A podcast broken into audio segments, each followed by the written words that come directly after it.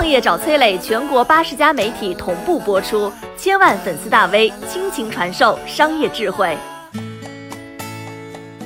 年轻人走过的套路里最深的是什么？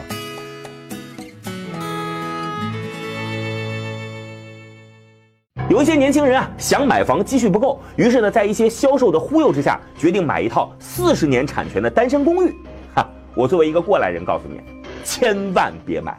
这买单身公寓还不如租房子呢。甚至可以这么说啊，四十年的单身公寓啊，是这个时代给年轻人挖的最深的一个坑。首先，你要知道，这公寓就不是人住的。我第一套房子就是公寓，在杭州的城北，邻居啊都是开淘宝的。我到现在还记得那个走廊堆的全都是纸箱，我感觉自己是住在仓库里的。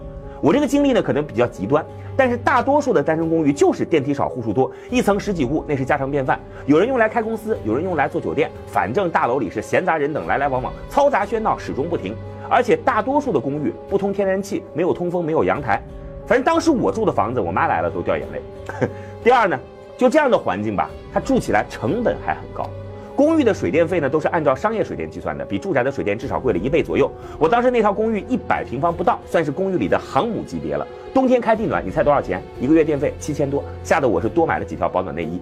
当然了，这个公寓周边的什么学区或者这个城市的户口跟你没什么关系，你基本属于住了个酒店，电费还得自付。第三呢，请神容易送神难，公寓的这个流通性是非常糟糕的，变现能力也很差。你买套住宅，就算卖不掉，拿到银行分分钟抵押。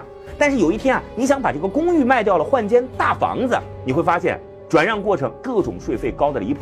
同样两百万总价的住宅交易的时候，综合税费低于二十万，但是两百万的公寓税费超过四十万，这个交易明摆着不划算。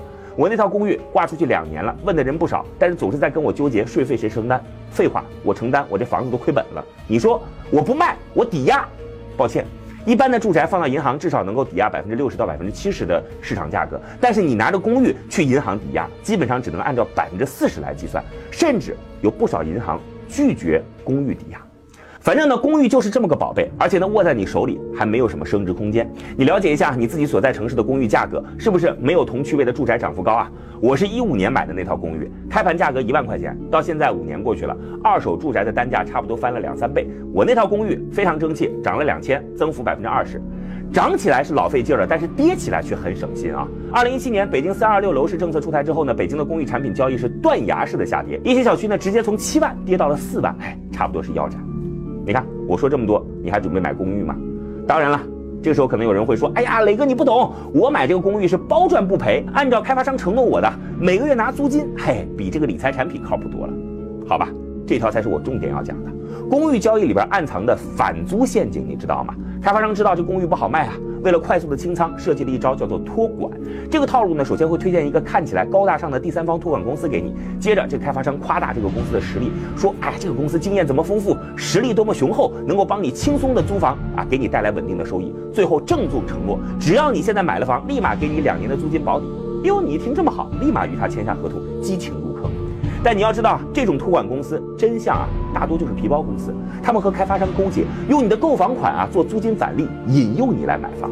而且呢，将来一旦出现经营不善、违约了，他们不但拒绝赔付，而且可以直接跑路。当你去找开发商要个说法的时候，开发商立刻踢皮球啊！他说：“哎呀，这个是您和托管公司的约定，跟我没什么关系啊。再说，您之前不是也收到这个两年的租金了吗？好吧，这个时候你就只能干瞪眼了。”其实啊，人生第一套房子选择买公寓的年轻人，除了钱不够，很重要的一个心态就是想占便宜。我当时就是这么想的。同样是房子吧，七十年产权的两万多，公寓一万多，不但精装修，这地理位置还好得多，这不是跟捡漏一样吗？加上销售一忽悠，开开心心的被割韭菜。商业地产啊，本来就是坐办公室那批人卖不出去了，才想了这么个招，迎合的就是咱们没钱又贪便宜的心态。我记得马未都说过啊。值钱的古董不是因为它放的久，而是因为它当时就很值钱。所以，不管是人生的第一套房、人生的第一份工作，甚至是人生的第一段婚姻，这些大事儿千万别走捷径，来做时间的朋友。我是崔磊，很多互联网公司都曾邀请我去分享创业方面的课程，包括抖音、快手、百度、阿里、腾讯等等。我把主讲内容整理成了一套音频课程，里边包含如何创业、如何做副业、优质项目剖析等等。相信啊。会对您有所帮助。下拉手机屏幕，在节目简介里边添加我的个人微信，这套课程今天免费送给您，快去领取吧。